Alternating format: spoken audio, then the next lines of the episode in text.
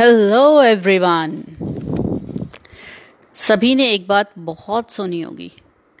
समझे क्या? ये समझना है क्या? सुनना और समझना।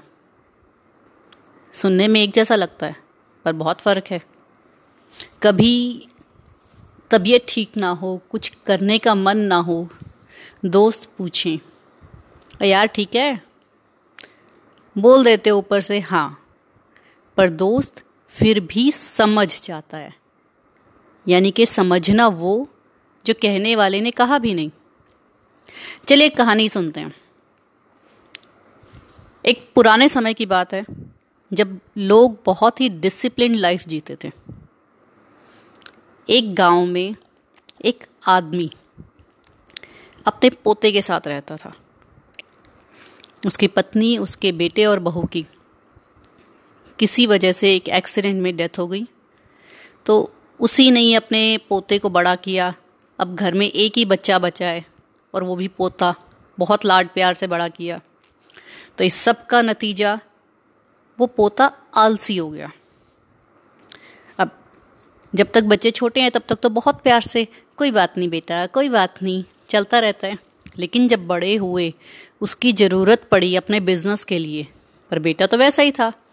दिल का अच्छा था, पर आलसी था, क्योंकि कभी कोई काम करने ही नहीं दिया। तो फिर बहुत कोशिश की उसके दादा ने उसे समझाने की, पर बचपन की आदतें ऐसे तो नहीं छूटती। तो एक दिन उसके दादा ने उसे समझाया, कहता है, बेटा देख, अब मेरी तबीयत ठीक नहीं है ये सारा बिज़नेस तुझे ही संभालना है। तो मेरी तीन बातें याद रखियो। चाहे तो उन्हें लिख ले। पोता भी बड़ा खुश होकर उसने फटाफट पेपर पेन लिया और लिखी। पहली बात, हमेशा छाँव में दुकान पे जाइए और छाँव में वापस आइयो। ठीक है दादाजी। दूसरी बात, कभी किसी से ना अगर उसको पैसा दे, वापस ना मांगियो।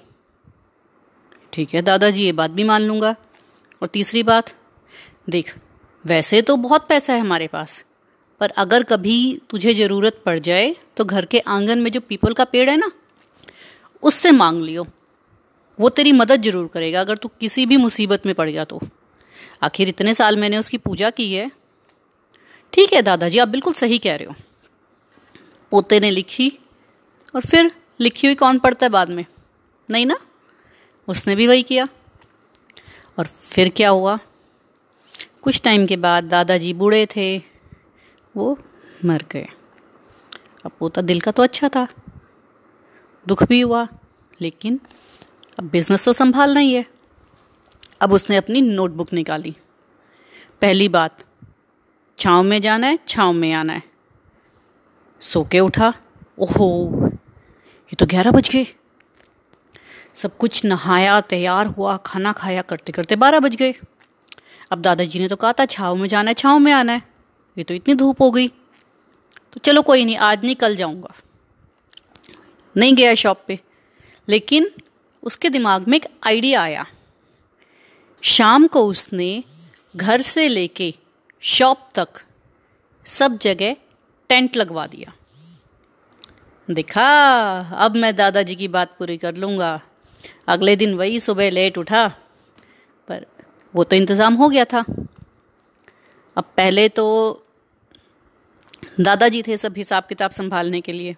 अब सब उसी को करना था, लेकिन दोस्त आए, यार देख, बहुत ज़रूरत है, थोड़ा सा पैसे उधार चाहिए। ठीक है भाई, ले ले, इतना पैसा है मेरे पास, मुझे क्या करना है? तो ले, ऐसे सब लोग, थोड़े भी जान पहचान के थे, उसे बेवकूफ़ बना बना के उससे पैसे लेके जाते रहे। अब, पर पोता तो पोता और वो भी दादा का लाडला, दादा ने दूसरी बात क्या सिखाई थी? बेटा, उधार दिया हुआ पैसा कभी वापस नहीं मांगना। उसने कभी वापस मांगा नहीं, उन्होंने कभी अपने आप आके दिया नहीं। तो करते करते करते करते क्या हुआ? अब रखा हुआ सारा पैसा ख़त्म होने लगा। तो फिर पैसा ख़त्म हो गया तो अब उसको ज़रूरत पड़ी। फिर गया फटाफट कॉपी खोली। अब क्या करूँ? कॉपी में तीसरी बात लिखी थी, अगर कभी ज़रूरत पड़ जाए, कभी बुरा वक्त आ जाए तो घर के आँगन में जो पीपल का पेड़ है, उससे मांग लियो। आरती की थाली सजाई, वहाँ जाके खड़ा हो गया। उसने आरती भी उतारी, कोशिश भी की। हाथ जोड़ के आँखें बंद करके खड़ा रहा। पर पेड़ कभी बोलता है? उसको भी नहीं बताया। अब तो बेचारा पूरी तरीके से परेशान।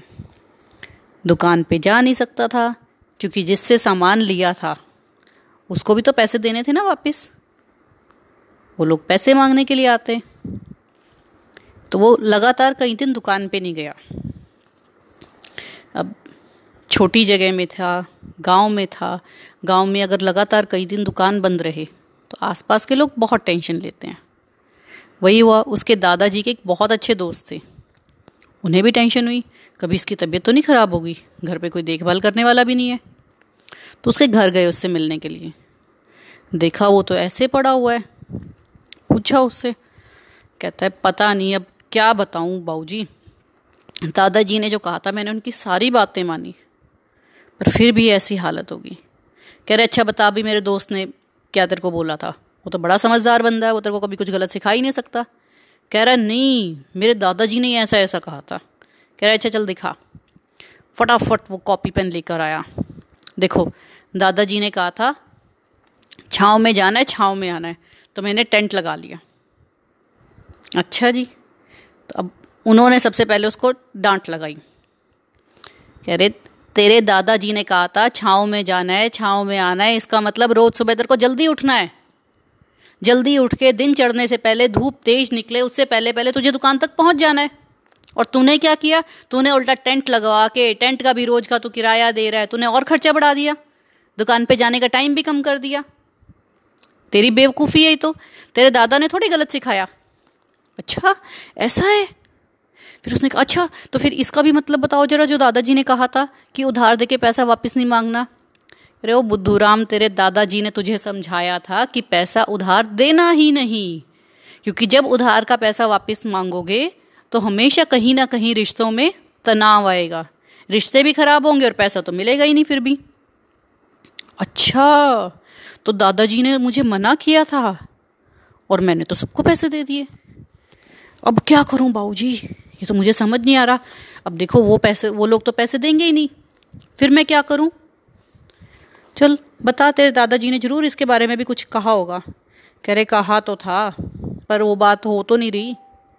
उन्होंने कहा था कि जब ज़रूरत पड़े तो घर के आँगन में पीपल का पेड़ है, उससे मांग लियो। मैंने पूजा भी कर ली, हाथ भी जोड़े, आँखें बंद करके भी खड़ा हुआ, पर उन्होंने तो कुछ भी नहीं बताया। अब तो उसके दादाजी के दोस्त ने बिल्कुल सिर पे हाथ ही मार लिया। कह रहे, तू तो बिल्कुल निरा बुद्धू है अपने दादा की एक भी बात नहीं समझा। तेरे दादाजी ने तुझे कहा था, वहाँ से मदद मांग। पर पेड़ ऐसे थोड़ी बताता है। फिर अब कह रहे, चल तो मेरे साथ चल। वहाँ गए। उसको कहा, ऐसे कर, पेड़ के आसपास थोड़ी खुदाई कर। उसने कसी लेके आया और खुदाई शुरू की। करते करते अंदर से एक मटका मिला। काफ़ी सारे उसमें सोने चांदी के सिक्के थे। कह रहे, देखा मेरा दोस्त हमेशा बचत करता था, संभाल के रखता था। तो जब उसने कहा कि पीपल का पेड़ मदद करेगा, मैं तो तभी समझ गया था।